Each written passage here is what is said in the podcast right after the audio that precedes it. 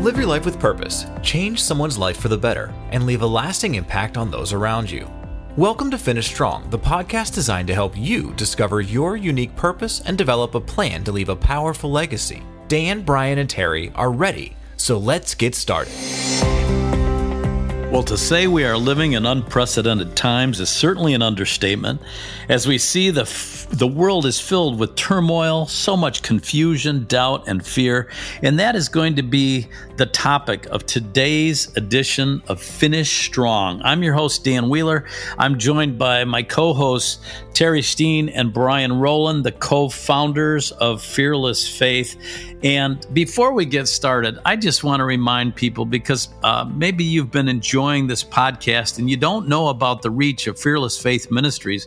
Guys, it's exciting because things are happening. Brian, we got some great news on our YouTube channel. Things seem to be exploding there, mm-hmm. and people can find us just at Fearless Faith on YouTube. Tell us a little bit about that. Yeah, on the YouTube channel that we have, you got all different types of um, playlists that you can go to. You can go to them on knowledge, on salvation, on fear, you know, on on uh, inspiration, encouragement. Uh, we have our morning cup of inspirations that are all there. Um, it grows monthly. We're finding it's growing monthly with more people that are logging on to it, that are subscribing to it. It's free, and so we just encourage everybody that can uh, that would like that can get to it, and they can get to any topic they would want. And you know, Brian, the neat thing is, is there's some people that are moving away from Facebook, and that's always kind of been our foundational source. Mm-hmm. And and we're hearing more and more how that's we're not coming up on their feed. And so, wow, it's really easy just to go to YouTube and find us every day. And mm-hmm. even easier would be to go to our website and give us your address, and we will send it to your inbox every Monday morning. So we want to make it as easy as possible for you to hear those morning cups in our podcast. Yes, our website is at FFaith. F Faith dot org. Mm-hmm. And uh, so you can go there and you can order items. You can keep up with our Morning Cups of Inspiration, which we also do on Facebook at F F M sixty. And then we also have a great Instagram page that uh, Terry, uh, your wife Karen, is doing a fabulous mm-hmm. job with. And we're seeing real growth there as well. Yeah, thanks, Dan. She's enjoying doing that. That's his Fearless Faith Ministries. So if you go to Instagram, you can follow those daily thoughts as well. We hope you'll check us out there. But today on this edition of Finish Strong, we want to talk about what is going on in the world and in America. It seems like there are power struggles everywhere between the people and the governments. In America, we see efforts to divide us by our race, vaccine status, and our religious and political views. Many in the media and the political arena are stoking the flames of chaos and confusion in an attempt to make us live in fear. For well over a year and a half, the nightly news has broadcast the number of COVID cases and deaths constantly. Members of radical groups are committing violence as they scream for us to defund the police. It's crazy. In today's episode of Finish Strong, we're going to identify why there is so much confusion, chaos, and fear in the world and who is behind it. We will also share our personal experiences, and we're going to give you some practical ways to overcome it all. But Terry, I'm going to start with you. What, or should I say who, is really behind all of this confusion? That's a great question, Dan. And, you know, first of all, let's just say one thing. Who is not behind it?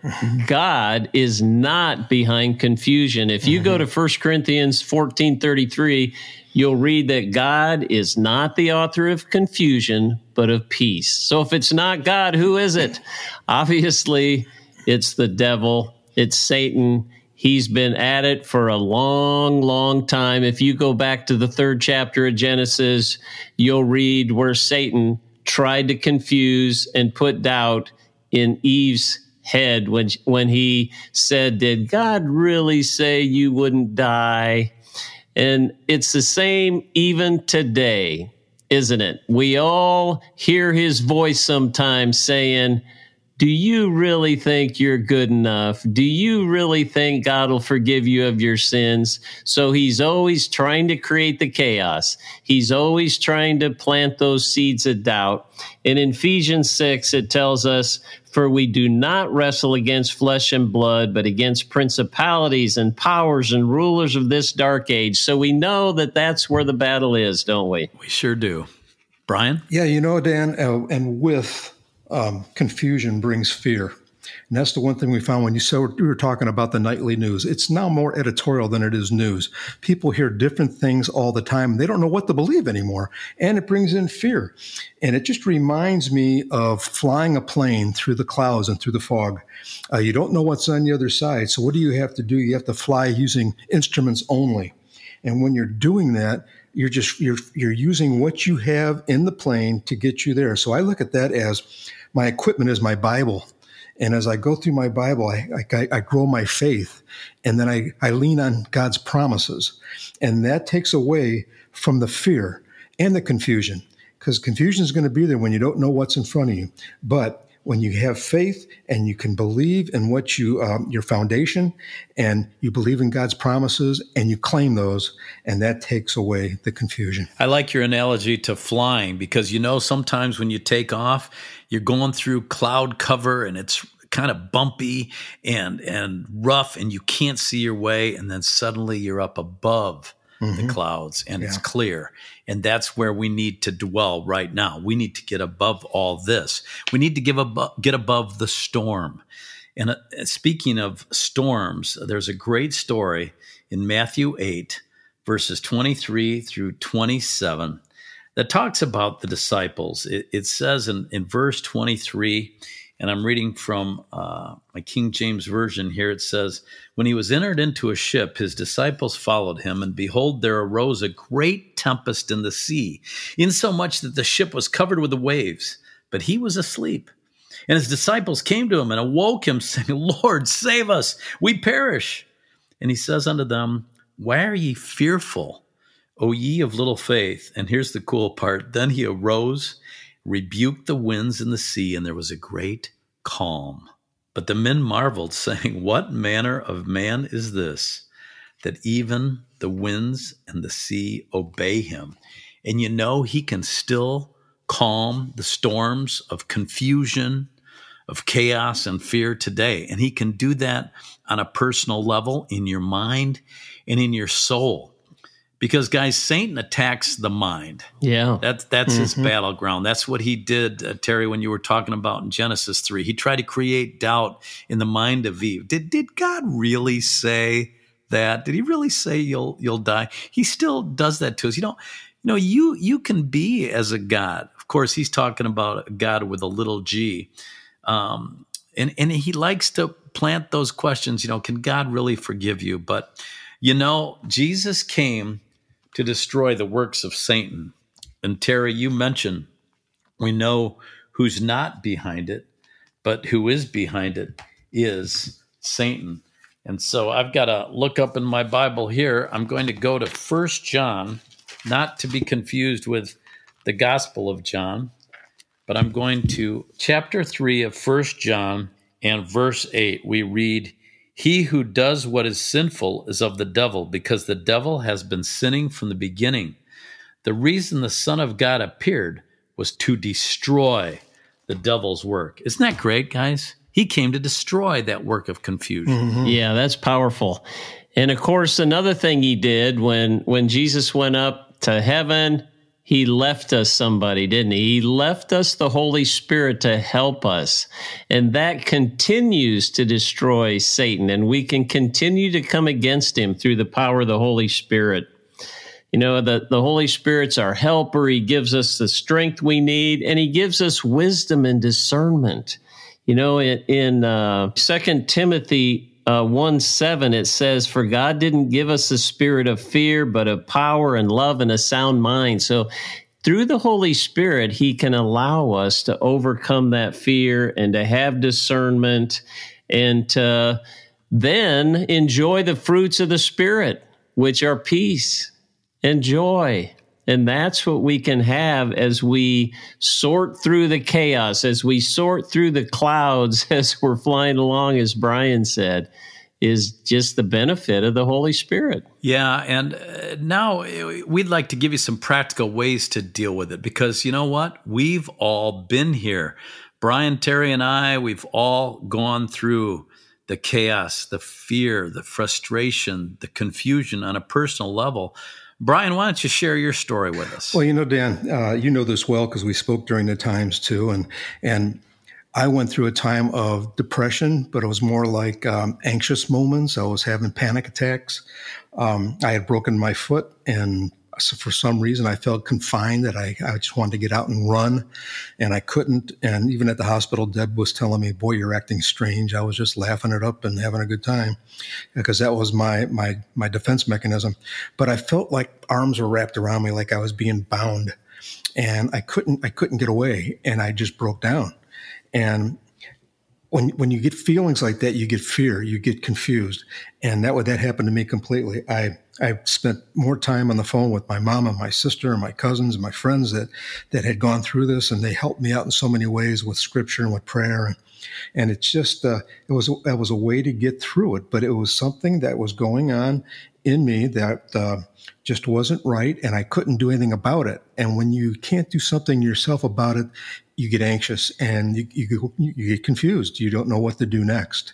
And I was bound by that, and it just affected me in a way that I just I just sat in a chair and I cried. I just couldn't get up. I just felt like I was afraid to do anything, and I don't know what I was afraid of.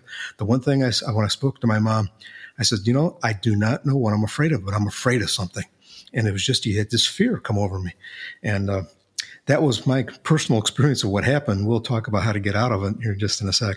Right. You know, Brian, I remember us talking when you were going through that. And one thing that strikes me is I really didn't understand, but I wanted to. I wanted to be your friend, and we prayed about it. But it's something sometimes that other people can't understand what's going inside of you, but that fear can grip you, can it? I sure can. Yeah. Yeah. And and I'll tell you one other thing, Dan. When, when you had come out to visit and we were out in the back praying out in, in the backyard, and you were having a tough time, and I remember praying, saying, God, give it to me. I could handle it. And he did, but I couldn't. Hmm. I, had, I had to go yeah. back to him because I couldn't handle it on my own. But I yeah. thought I could. I thought I was a big tough guy. I could do it, but uh, I couldn't. You know, I think God has to show all of us that, because we have to come to the end of our power and what we can do and totally rely on him. So that's ah, such an important point.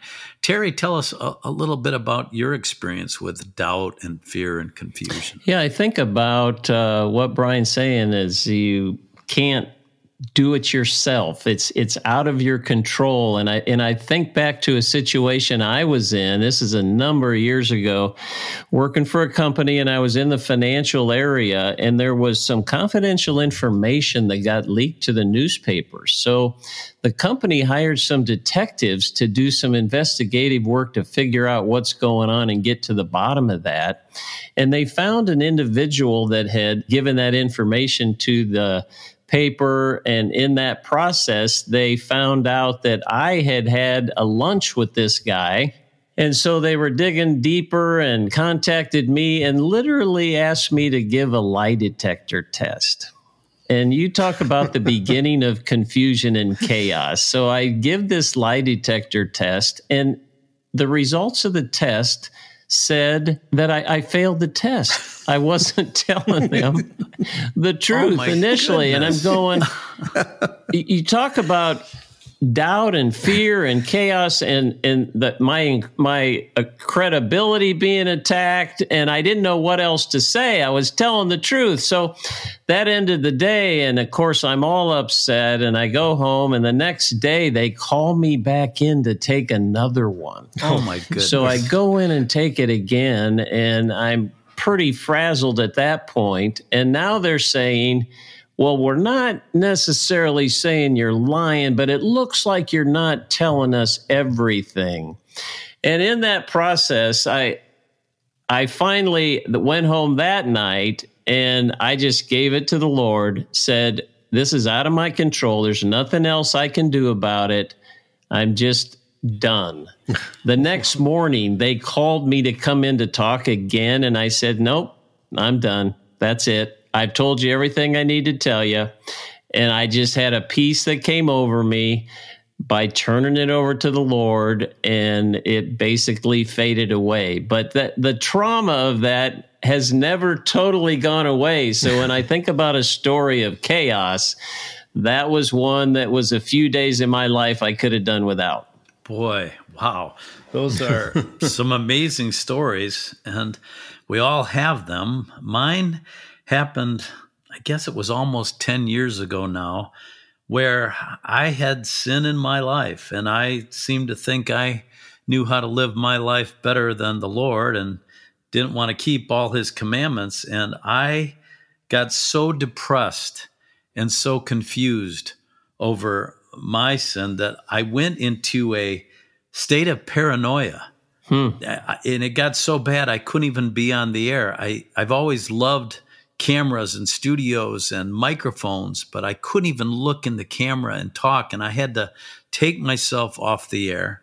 Called my boss and said I needed to get out of town. In fact, Brian, I flew out and saw you, mm-hmm. and you know uh, how I was just struggling. And I actually ended up uh, after that in a mental hospital. I, I had a nervous breakdown. I was, I was gone, and I have to confess that I even had thoughts of ending it all.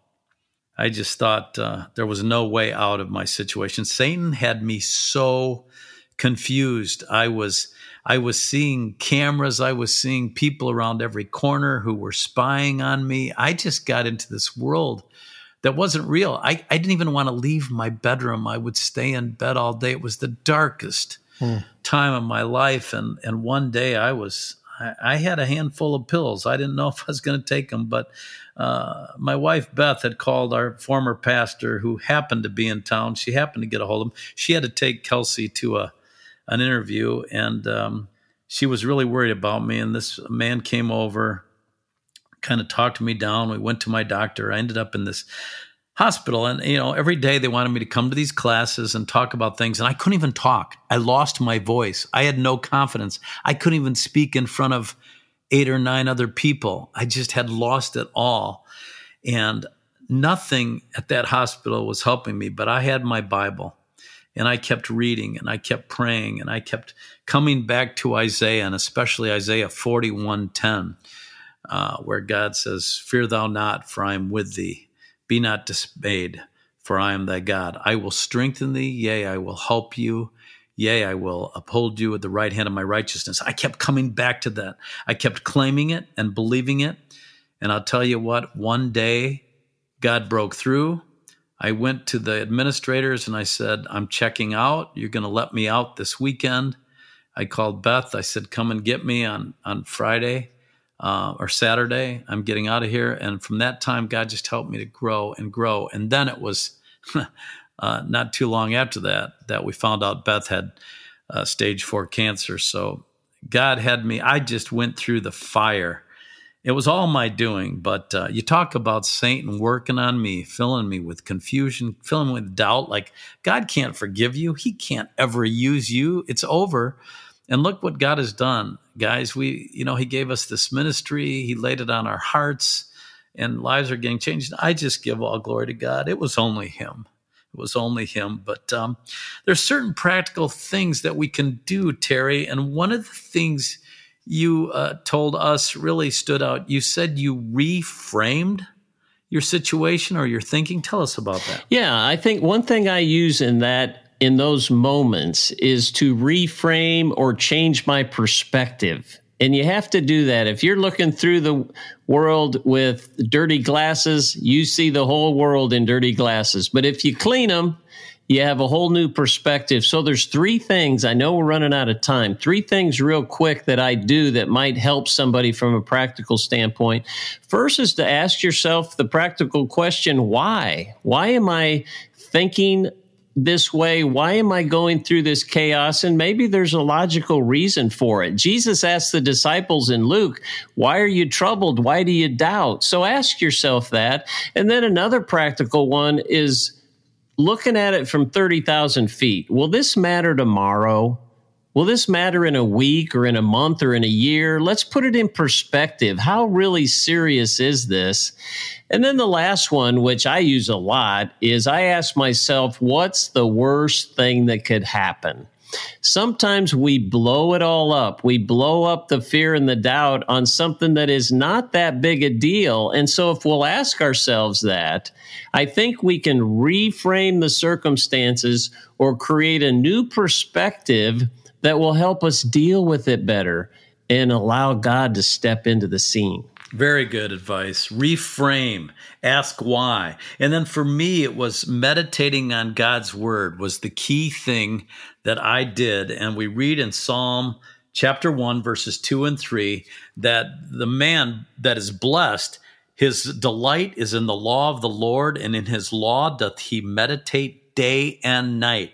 And he shall be like a tree planted by the rivers of water that bringeth forth his fruit in his season.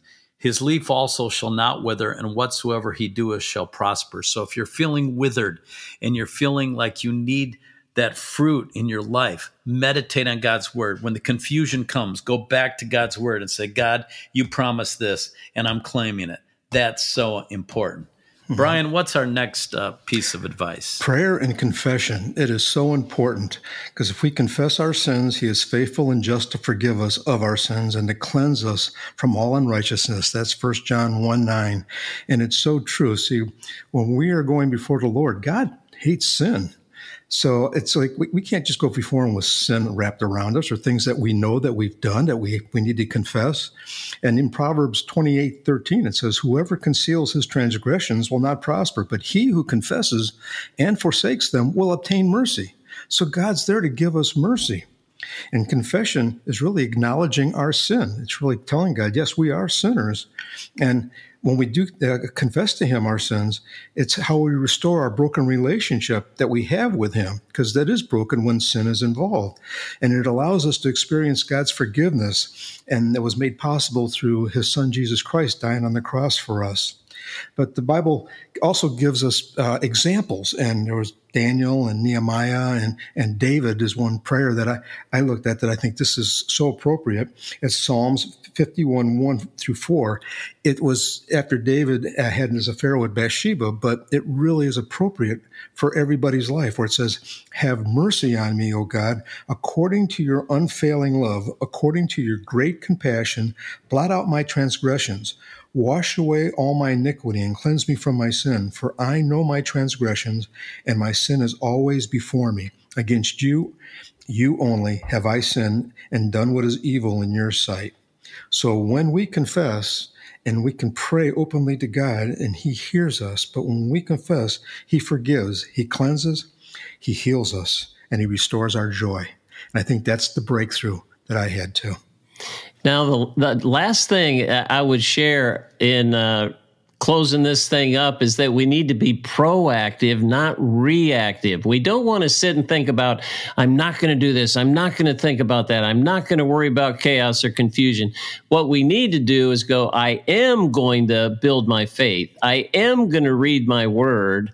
I am going to pray, and I am going to seek God for his peace. And if we'll do that, if we'll kind of flip the table to where our focus is on getting closer to God, getting his peace in our life, allowing our faith to build up, then the chaos and the doubt and the fear begin to dwindle, get smaller and smaller, and God takes control.